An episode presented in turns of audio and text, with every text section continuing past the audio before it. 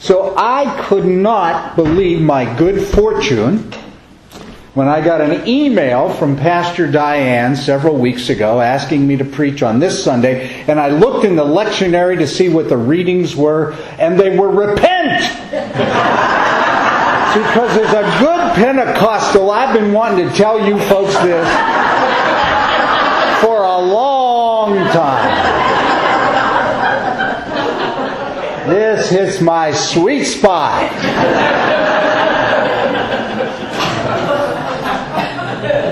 So, my normal day job, for those of you that don't know, I'm a hospice chaplain. And so it's a it's a real treat and a privilege to get to preach and to be with you guys this morning. So, our readings are about repentance, Jonah and Jesus. That's a common theme in the two texts that we have. And in Mark's Gospel, Mark uh, chapter one, as uh, Sandy. Doctor Tice read to us. It's it's really the first red letters in the Gospel of Mark. The very first thing Jesus has to say is repent. And and and the I'm sure you guys know. I mean, you've been around long enough that the New Testament was written in Greek, not English. And so the Greek word that's actually there that Mark uses is a word, metanoia. And it literally means change your thinking. And so why would Jesus, first words out of his mouth, why would Mark tell us the very first message Jesus came to say was repent? And I think, well, because Jesus knew if we were really to become free as human beings, at the center and the core of that, an adjustment needed to be made about how we think about God. Thomas Merton, who's my great hero, uh, in one of his books, uh, New Seeds of Contemplation, I think that's it, it's New Seeds, uh, wrote that what we think about God tells us more about ourselves than it does God. Because what the psychologists of our century, of our time, tell us is we project on to this image of God generally how we feel about ourselves. Our self-esteem, whether it's high or low, is generally what we project onto when we think of what we call God. And that can be deeply influenced by significant adults as we were growing up as children, or it can be uh, significant other people in our lives, how they've responded to us or treated us. We generally, the psychologists tell us, project that onto God. And I think of, in my work as a hospice chaplain, I think I've told you guys this story at one point or another. When I first met the guy named Jack, it's in my brilliant book, which should be a New York Times bestseller. Not quite yet, but getting there. But anyway, in the book, I, I talk about meeting this guy, Jack, who was a, a fundamentalist Christian. And I, he was the tall, gangly guy that reminded me of Eeyore. He was just so depressed, you just wanted to hug him. But it, he didn't, you know, he wasn't off-putting. It was sort of inviting. That's how depressed he was. But I was in his house not even five minutes, and he looked at me and he said, "God could never forgive me." And I said, "Can I get your autograph?" And he snapped his head up. He had a long, pointy nose. And, "What do you mean?" I said, "Well, it's very rare in my work as a hospice chaplain that I meet someone that claims to be more powerful than God." And he said, "What are you talking about?" And I said, "Well, if I understand you right, what you've just told me is that your ability to sin is much greater than God's ability to forgive. You're powerful, man." And he just smiled and said, "Yeah, I guess that is what I'm saying." So we became friends. And And I, in the visits that I had with Jack over the course of time, one of the stories, he, he never did tell me, by the way, what deep, dark, awful thing he did that God could never forgive. And It wasn't important that I know. But one of the times I visited with him, he told me about his father, who he loved. His father was a football player and was handsome and rakish, and not only broke tackles on the football field, but he broke women's hearts, particularly the heart of Jack's sainted mother, as Jack's father ran around with a lot of different ladies. And Jack, in a sense, idolized his father, but also really hated his father for what he did to his mother. And Jack told me at one point, on Jack's father's dying bed, Jack's father told Jack's uncle that Jack was the greatest disappointment of his life. And so here I am visiting a man who was well into his eighties, carrying the pain of a God that could never forgive him and a father that he never measured up for. Were they all that different? I don't know. So what we think about God really impacts how we treat the people in our lives, how we think about ourselves, how we do our job, how we raise our kids. It has deep, deep tentacles into almost every aspect of our lives. Now, for years, preachers like myself have used this word repent in a in a less than helpful way. I was thinking this morning when I was going to talk about this aspect of my sermon, I was thinking of the late, great Joan Rivers, who said, "Can we talk here?" Preachers have stood behind pulpits like this and beaten people up with this word. Generally, when the word repent is used, it means change your behavior. Stop doing bad and start doing good. Don't smoke or chew or date the girls that do. And if, if you stop doing bad and start doing good, then God will like you. Well, I'm here to tell you that's not good news. If I got to get my stuff together before God will like me, I'm in trouble. And you're in worse trouble because I know many of you. That's not good news. And so, Jesus comes... Well, first Jonah. Let me, let me get to Jonah. Because Jonah's problem is really what I'm describing. Jonah didn't trust God. See, Jonah figured, if you read the book of Jonah, it's only four chapters. You can read it in about twenty minutes. If you go home this afternoon, it's, it's a fun read. It's hilarious. Jonah was afraid that God would be too nice.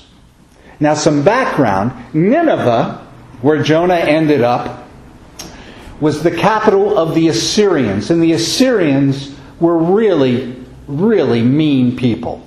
I mean, you think ISIS is bad. The Assyrians were really bad. When the Assyrians would conquer a city, they would chop up everybody's heads and put them in mounds. So anybody that would come to the city would see these mounds of heads, and that would be the marker, the Assyrians have been here. So they were brutal, I mean, fierce, warring people.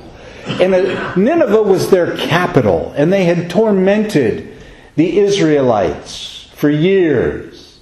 And so when God tells Jonah, I want you to go prophesy to these folks, the last thing he wanted to do was prophesy to them, because he figured God would cave and God would be nice. And Jonah wanted a God that would smoke those suckers. And so Jonah didn't want to go to Nineveh because he was afraid God would be compassionate. And that's what happens. And at the end of the book, Jonah's all torqued off. He's all upset. He said, I knew you would do this. I knew you wouldn't smoke those guys. And that's what upsets Jonah. He wanted a God concept. Get my enemies. And unfortunately, too many of us who claim to know God are in the Jonah boat. And so Jesus arrives, and the first message that Mark tells us that he preached. Metanoeite kai pisteuete en touto evangelio. Repent, change your thinking, and believe, trust in the good news. Change your thinking. Because here's what Jesus, it really is one of the main teachings of Jesus, is this being, this, this God, this, this, this mysterious, powerful, holy other that you name God. In fact, in Jesus' day, the spiritual leaders had set up a system where you couldn't even say God's name. When Sandy read this morning the word of Yahweh, Yahweh's what we think. The, the way they would do it, they would write just the consonants of God's name. They wouldn't put the vowels in so nobody could say the name because they were so afraid if they said the name improperly, they'd get smoked. And so this big, holy, terrifying God that everybody, like Jonah, wanted. This, think of the Wizard of Oz. All powerful. And you've got to kill the wicked witch of the West before I will accept you. This is the concept that everybody was laboring under from the preachers like me that had taught them this for centuries. And so Jesus shows up and says, change your thinking. This holy, magnificent other that you're all terrified of, that you won't even say his name. Let me tell you what to call this being. And the most common word Jesus uses for the name of this holy other is Abba. Now, Abba was an Aramaic word. It was a mixture of sort of Hebrew and Babylonian after they came out of the Babylonian exile. And Abba is the sound an infant would make as it was learning to talk. So sometimes Abba is translated father because they weren't all that politically correct when they were writing the Gospels. But father is much too formal. Abba is really Dada. Not even daddy. Dada. The first sound. Mama. Dada. That is Abba. Ama. Ama would be the female or the, the female of Abba.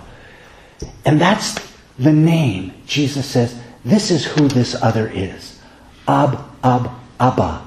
Am, am, ama. Dada, mama. That you're so terrified of. Change your thinking that God is out to smoke you like a fly on the windshield and bust you for all the stupid stuff you've done. Change your thinking. God is not out to get you. God loves you. Crazy as you are, imperfect as you are, flawed as you are, God loves you and is with you. That's the good news. Because as the psychologists tell us, when we really believe, not just give lip service, but in that when no one's looking, when we're in our room alone, when we really believe that I am accepted and loved by God, I become free to change. My behavior will change. When I'm secure in the knowledge that I am accepted and loved by this being. And so Jesus' words are radical. He came to change our behavior, but by first changing our thinking into knowing that we are loved. A couple of weeks ago, we had a patient on our hospice service, a beautiful He was actually a retired minister. And he was a lovely man. He was a good minister.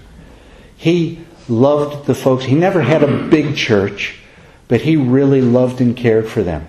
The week before he came on our hospice service, his wife of over sixty years died. And I think it was like the day after her funeral, he got news that he was coming on to hospice. He had tumors pressing on the nerves in his back. He was in unbelievable pain. Torment. The woman that he had loved, that he had been a partner all his life, had died. He's in a bed racked in unbelievable pain. And he's dying. He can't get out of bed.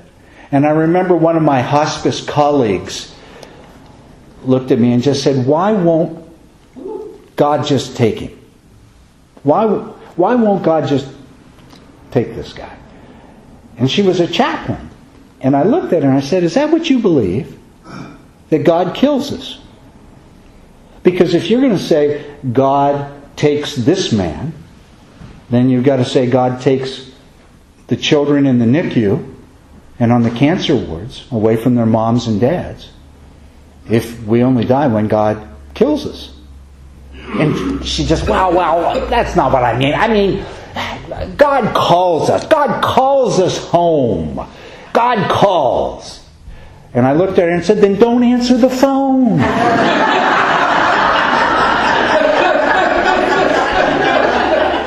You know, that's what I do.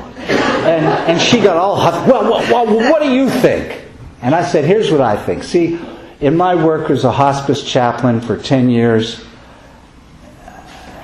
one of my colleagues is death.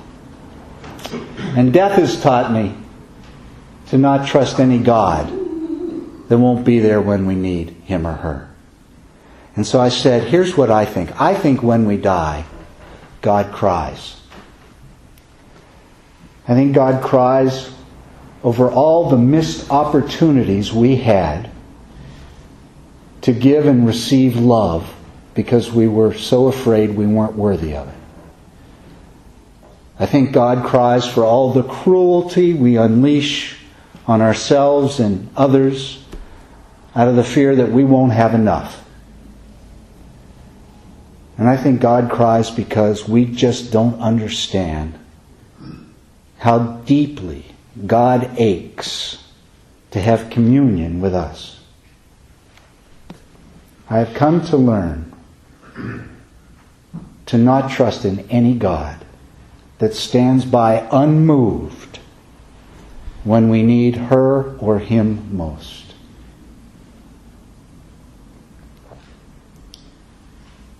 And I think this is the message of Jesus. This is what Jesus is getting to when he says, repent. Change your thinking. It's good news. God loves you. Now, God's not going to smoke your enemies. Not, God's not going to destroy all those Republicans. Or the ISIS folks, whichever ones you dislike most. Because whether it's good news or bad news, God loves them too. God loves us. And when the power and the truth of that really resides in our souls, we will be different. And we will be able to be free human beings. And to really live, not as prisoners, but as free people. And my sisters and my brothers, that's why it's good news. So repent. And trust that God loves you. Now, before Diane comes to lead us in a prayer, a community prayer, I would like to pray. So if you just close your eyes and relax for a moment.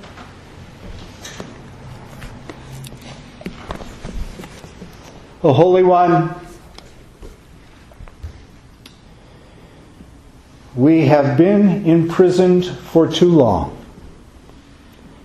thinking that you're mean, or that you're like those men that said they loved us and then never called, or like former lovers who said we weren't good enough, or pretty enough, or handsome enough. Or like those parents or teachers that told us we weren't smart enough, or we didn't have what it takes. God, we've imposed all that stuff on you, and it has mutated our living. And so I ask, in the holiness of this moment, that you would liberate us from those evil illusions, and in the deepest place of who each of us is, however you talk to us, to each of us, that you would let us know you really do love us. And as Sandy read to us from the prophet Isaiah, that you would never forget us. You have engraved us on the palm of your hands, and you love us. Oh God, help us to trust in the good news. Amen.